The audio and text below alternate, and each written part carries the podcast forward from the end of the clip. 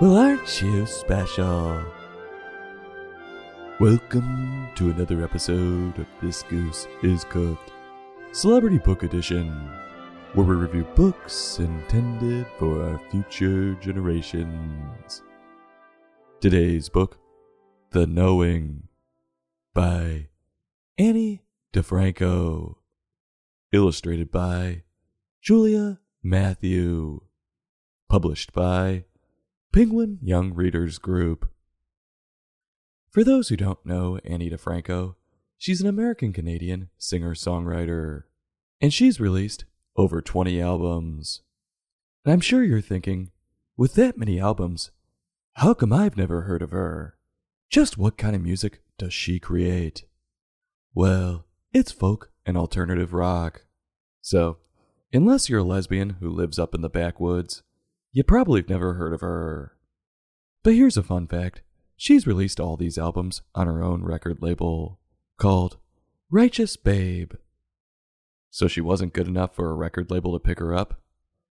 I'm starting to wonder if I actually chose someone famous. This would be like me claiming I'm famous. Well, I have over 500 episodes. I guess she's done some poetry too, that she performed on an HBO series. Yeah, that's about it.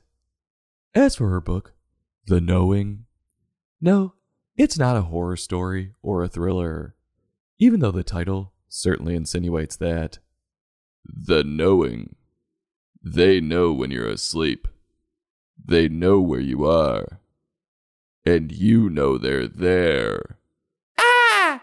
Can't you give a gal some privacy? And you should know. It's coming out this fall. No, it's far from that. It's a telling, actually, too much of a telling, from a girl's perspective of everything that makes her her, and much, much more. Will we get to see this girl's inner beauty? Or will we doze off in the middle of her heart to heart? Well, I hope you're a good listener, or can make it look like it. Grab your books if you got 'em, and let's get cookin'. Apparently, this one's a song too. Just great. But I didn't warm up my voice today, so you're only getting the book version. We open on pictures of a family and a lot of I statements from, I'm assuming, the girl in the pictures. Quote, I have a name, and my name has a story. I have a look, a sound, a smell, a shape, a size. End quote. I would assume you have a name, along with just about everyone else in the world. It's like she wants us to keep calling her you. Hey, you.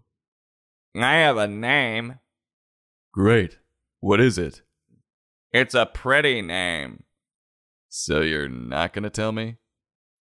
I'm glad, though, she warns us off the top that she smells. That way we can steer clear. She must be one of those weirdos who doesn't wear deodorant. We live in a society. She's the kind of person who'll ruin an entire train ride. Ah, the good old red line.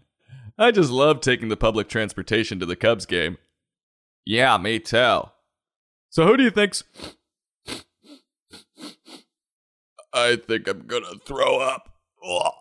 It's like we're in a hot box from hell.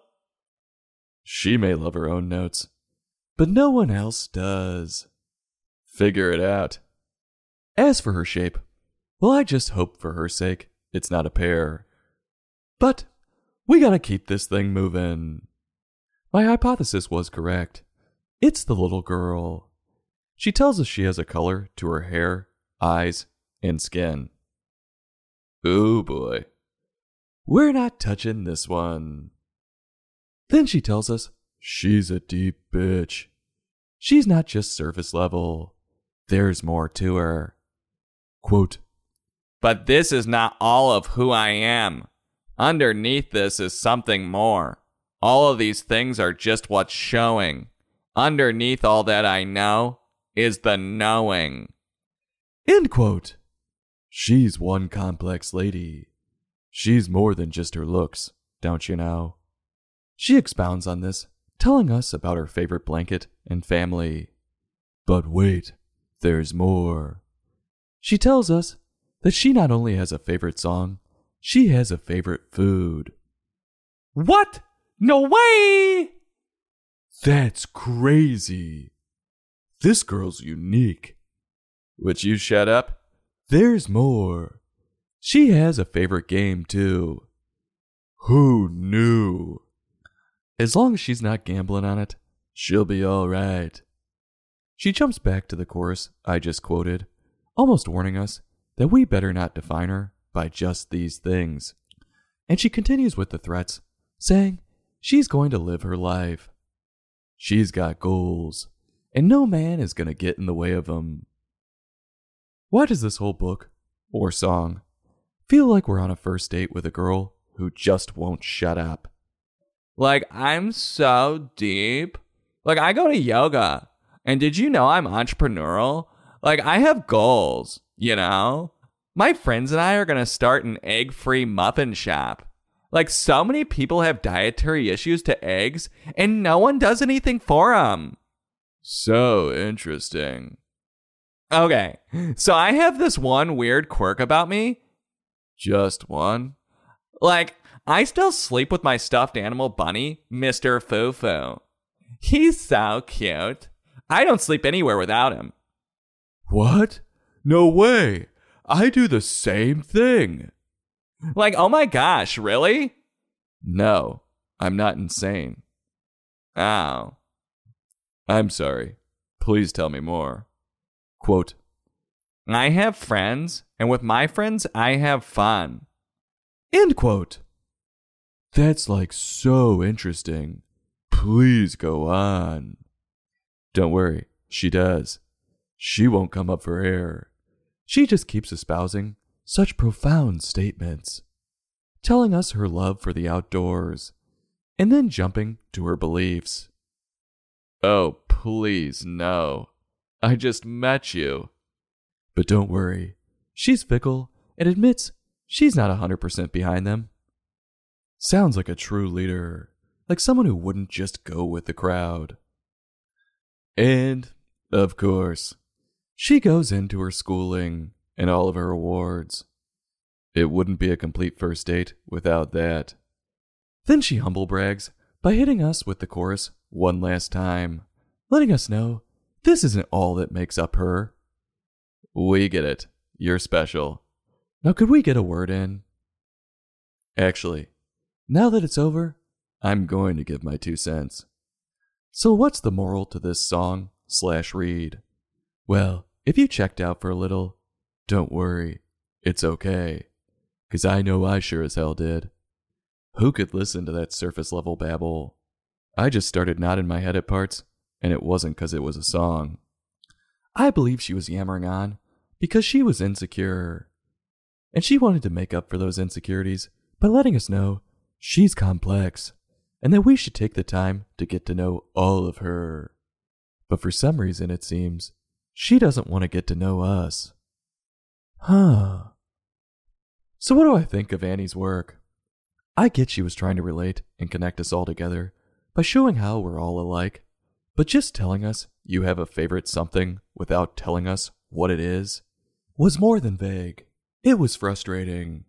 It was like listening to someone who just fell on their head. Uh, I like food. Hell, even the I like turtles. kid was deeper than this. The repetition didn't serve to help this either. It just felt like she was beating us over the head with the moral. And honestly, why did she have to write the moral like that in the first place? Just say, I look like this, but there's more to me. She was trying to be way too artsy with this showing and knowing crap. It honestly sounds like it should be a Cialis commercial. Are you nervous you won't be able to show her you love her? Sometimes you have to know you're going to show when the time strikes. My, that's nice. Cialis, it's the knowing when you're going to be showing. If your erection lasts more than four hours, seek a medical professional. Now, as for Julia's pictures, they were hand drawn and trying to be way too artsy, like the words. But all she showed was this little girl sitting around. It was pretty damn boring. I had to order a second beer to get through this. So, I guess if you're someone who knows someone who's super complex, get them this book. They'll say, Finally, someone who gets me. On a scale from 1 to 5, I'm giving this book a 1.9. I'm turning my nose up at it, having none of it, then thinking it can't be that bad and taking a taste, but quickly realizing it is. This goose is cooked. Celebrity Book Edition. Join us next time for another in depth book review.